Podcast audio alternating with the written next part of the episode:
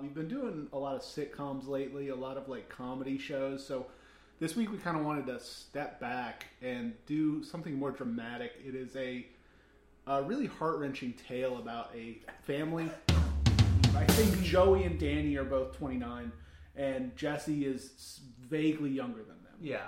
Um, They they might not know how to change a diaper, but they should know what they're doing is not correct. Yeah, like they should have some sort of.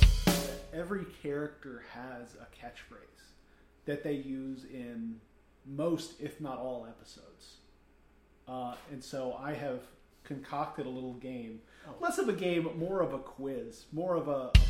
I was trying to re. I was doing research, and it, like every time I go on Wikipedia for an actor from the '90s, I always look for controversial section on Wikipedia.